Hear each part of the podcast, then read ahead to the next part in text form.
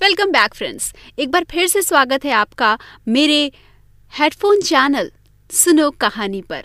मैं सताक्षी, आपके फेवरेट कहानी तुम देना साथ मेरा की दूसरी कड़ी के साथ एक बार फिर से आपके साथ हूँ। तो चलिए जानते हैं कि हमारी इस कहानी में आज आगे क्या होने वाला है। लेकिन अगर आपने अभी तक चैनल को सब्सक्राइब नहीं किया है तो प्लीज़ सब्सक्राइब कर लीजिए ताकि आपसे कोई भी स्टोरी मिस ना होने पाए। इसके साथ ही अगर कहानी पसंद आती है तो लाइक करना मत भूलिएगा। और सबसे इंपॉर्टेंट, कहानी पसंद आए या ना आए, अपने कमेंट्स देना बिल्कुल मत भूलिएगा। ठीक है? तो चलिए, शुरुआत करेंगे आज की कहानी की, यानी तुम देना साथ मेरा की अगली कड़ी की। खुशी तिवारी को एक ही चीज़ सुकून देती थी, और वो था उसका उन बच्चों के साथ बैठना जो उसी की तरह थे, बिल्कुल अकेले, अनाथ। खुशी उन्हीं बच्चों के साथ बैठकर कोशिश करती, थोड़ा सा मुस्कुरा ले, उनके सपनों में खुद के सपनों को जी ले। बच्चों से निपटकर खुशी सीधा ऑफ़िस पहुँची और प्रिया को अपने कमरे में आने को बोला। प्रिया शर्मा जी का मेल देखा। वो अपने बेटे के बर्थडे पार्टी का अरेंजमेंट हमें देना चाहते हैं। उनसे बात कर लेना। और हाँ राहुल मित्तल का चेक आया क्या? नहीं खुशी, अभी नहीं। उससे भी बात कर ले। खुशी तो समझ नहीं रही है। तूने मार्केट से पचास लाख रुपए उधार लिए हैं। मतलब समझती है तो पचास लाख का? ऐसे दस बीस हज़ार से काम नहीं चलेगा। हम ये लोन इन पैसों से नहीं चुका पाएँगे। टीम को सैलरी देनी है ऑफ़िस एक्सपेंसेस हैं। ऑफ़िस भी तो बैंक लोन पर है, वो भी तो भरना है। तो कैसे करेगी? मुझे पता है प्रिया, तू बात को फिर से घुमाकर वहीं ले जाना चाहती है। पर तू जो सोच रही है वो कभी नहीं होगा। मैं घर नहीं बेचूँगी। और रही ऑफ़िस की बात तो बुला सबको। मुझे सबसे बात करनी है। खुशी, मैं तो बस, तुझे क्या हो गया है? पहले तो इतनी जल्दी गुस्सा नहीं होती थी। हमेशा बातों को हंसकर टाल देती थी।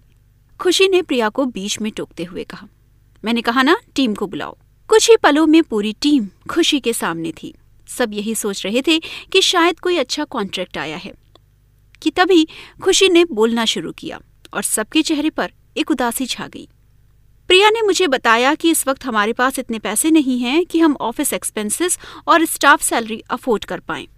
आप सबने आज तक मेरा बहुत साथ दिया है। लेकिन इमोशन से ऊपर सपने और ज़रूरतें होती हैं, इसलिए मैं आपको रोकूँगी नहीं। आप जॉब छोड़ सकते हैं और आपके पास इतना एक्सपीरियंस है कि आपको आसानी से अच्छी सैलरी पर कहीं भी नौकरी मिल जाएगी। खुशी कुछ और कहना चाहती थी कि तभी उसकी पूरी टीम खड़ी हो गई। बस, मैम, हमें और कुछ नहीं सुनना है, अतुल ने कहा था। खुशी, मैम, हम आपको छोड़कर नहीं जा रहे हैं। और हाँ अगर आप चाहें तो आप हमें छोड़कर जा सकती हैं। संजना से भी अब रुका नहीं गया था। हम एक टीम है, खुशी, तेरा परिवार नहीं, जो मुश्किल वक्त में तेरा साथ छोड़ दे, इस बार प्रिया ने कहा था। खुशी ने सबके सामने आँसू बहाना बंद कर दिया था। पर न जाने क्यों आज अपने आँसू रोक नहीं पाई और उठकर सबको गले लगाकर रो पड़ी।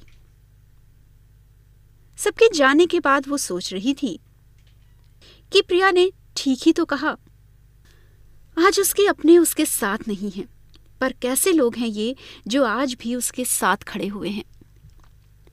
आज खुशी की टीम ने उसे हिम्मत दी थी तो वहीं एक ऐसा घर भी था जहाँ आज खुशियों का माहौल था।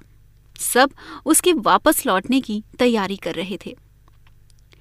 वैसे तो वो ये सोचकर गया था कि अब कभी लौटकर इंडिया वापस नहीं आएगा, पर मेहरा साहब की तबीयत इतनी खराब हो गई थी कि उसे लौटना पड़ रहा था। बहुत खुश थे आज मेहरा साहब। खराब तबीयत में भी उनका उठकर नाचने का दिल कर रहा था। वो सारी तैयारियों का जायजा खुद लेना चाहते थे। उसकी पसंद की हर चीज़ बने इस बात का ध्यान रखना चाहते थे। उनका इकलौता बेटा पूरे एक साल बाद जो लौट रहा था। आज करण मेहरा लौट रहा था। न जाने अपने पापा की खातिर या अपनी दोस्ती और प्यार की खातिर। जिसने उसे एक साल में एक मिनट भी चैन से नहीं रहने दिया था। वो कहते हैं ना, आप रिश्तों से पीछा छुड़ा सकते हैं, पर दिल की डोर नहीं तोड़ सकते।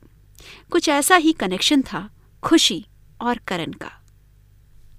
वेल well, तो ये थी आज तुम देना साथ मेरा की दूसरी कड़ी। अब करण इंडिया लौट रहा है तो क्या करण और खुशी फिर से मिल सकेंगे? इन दोनों के बीच कौन सी मिसअंडरस्टैंडिंग है जो इतना खूबसूरत कनेक्शन होने के बाद भी दोनों एक दूसरे से दूर हैं? क्या वो मिसअंडरस्टैंडिंग दूर हो पाएगी? क्या करण खुशी को समझ पाएगा? क्या खुशी अपनी उलझनों से निकल पाएगी? ये सारे सवाल आपको यही मिलेंगे। हेडफोन पर, क्योंकि इस कहानी की अगली कड़ी लेकर मैं बहुत ही जल्द हाजिर होंगी। सुनना मत भूलिएगा, तुम देना साथ मेरा की तीसरी कड़ी। फ़िलहाल, आज के सफ़र का यहीं पर अंत करेंगे और इस स्टोरी को यहीं पर खत्म करेंगे। अगली स्टोरी के साथ बहुत ही जल्द मुलाकात होगी। और अगर कहानी अच्छी लगी तो प्लीज़ लाइक कीजिए। कमेंट आपको दोनों ही कंडीशन में करना है, अगर अच्छी लगी और नहीं लगी तो भी। और हाँ फॉलो करना मत भूलिएगा मुझे, ताकि जल्दी से स्टोरी मैं यहाँ से अपलोड करूँ और वो सीधे आप तक पहुँच जाए। ठीक है, मिलते हैं अगली कहानी के साथ। तब तक हँसते रहिए, खुश रहिए, मुस्कुराते रहिए और सुनते रहिए हेडफोन। वेलकम बैक फ्रेंड्स एक बार फिर से स्वागत है आपका मेरे हेडफोन चैनल सुनो कहानी पर। मैं सताक्षी, आपके फेवरेट कहानी तुम देना साथ मेरा की दूसरी कड़ी के साथ एक बार फिर से आपके साथ हूँ। तो चलिए जानते हैं कि हमारी इस कहानी में आज आगे क्या होने वाला है। लेकिन अगर आपने अभी तक चैनल को सब्सक्राइब नहीं किया है तो प्लीज़ सब्सक्राइब कर लीजिए ताकि आपसे कोई भी स्टोरी मिस ना होने पाए। इसके साथ ही अगर कहानी पसंद आती है तो लाइक करना मत भूलिएगा। और सबसे इंपॉर्टेंट, कहानी पसंद आए या ना आए, अपने कमेंट्स देना बिल्कुल मत भूलिएगा। ठीक है? तो चलिए शुरुआत करेंगे आज की कहानी की, यानी तुम देना साथ मेरा की। अगली कड़ी की। खुशी तिवारी को एक ही चीज़ सुकून देती थी, और वो था उसका उन बच्चों के साथ बैठना जो उसी की तरह थे, बिल्कुल अकेले, अनाथ। खुशी उन्हीं बच्चों के साथ बैठकर कोशिश करती, थोड़ा सा मुस्कुरा ले, उनके सपनों में खुद के सपनों को जी ले। बच्चों से निपटकर खुशी सीधा ऑफ़िस पहुँची, और प्रिया को अपने कमरे में आने को बोला, प्रिया शर्मा जी का मेल देखा? वो अपने बेटे के बर्थडे पार्टी का अरेंजमेंट हमें देना चाहते हैं। उनसे बात कर लेना। और हाँ राहुल मित्तल का चेक आया क्या? नहीं खुशी, अभी नहीं। उससे भी बात कर ले। खुशी तो समझ नहीं रही है। तूने मार्केट से पचास लाख रुपए उधार लिए हैं। मतलब समझती है तो पचास लाख का? ऐसे दस बीस हज़ार से काम नहीं चलेगा। हम ये लोन इन पैसों से नहीं चुका पाएँगे। टीम को सैलरी देनी है ऑफ़िस एक्सपेंसेस हैं। ऑफ़िस भी तो बैंक लोन पर है, वो भी तो भरना है। तो कैसे करेगी? मुझे पता है प्रिया, तू बात को फिर से घुमाकर वहीं ले जाना चाहती है। पर तू जो सोच रही है वो कभी नहीं होगा। मैं घर नहीं बेचूँगी। और रही ऑफ़िस की बात तो बुला सबको। मुझे सबसे बात करनी है। खुशी, मैं तो बस, तुझे क्या हो गया है? पहले तो इतनी जल्दी गुस्सा नहीं होती थी। हमेशा बातों को हंसकर टाल देती थी। खुशी ने प्रिया को बीच में टोकते हुए कहा। मैंने कहा, ना, टीम को बुलाओ। कुछ ही पलों में पूरी टीम खुशी के सामने थी। सब यही सोच रहे थे कि शायद कोई अच्छा कॉन्ट्रैक्ट आया है। कि तभी खुशी ने बोलना शुरू किया और सबके चेहरे पर एक उदासी छा गई।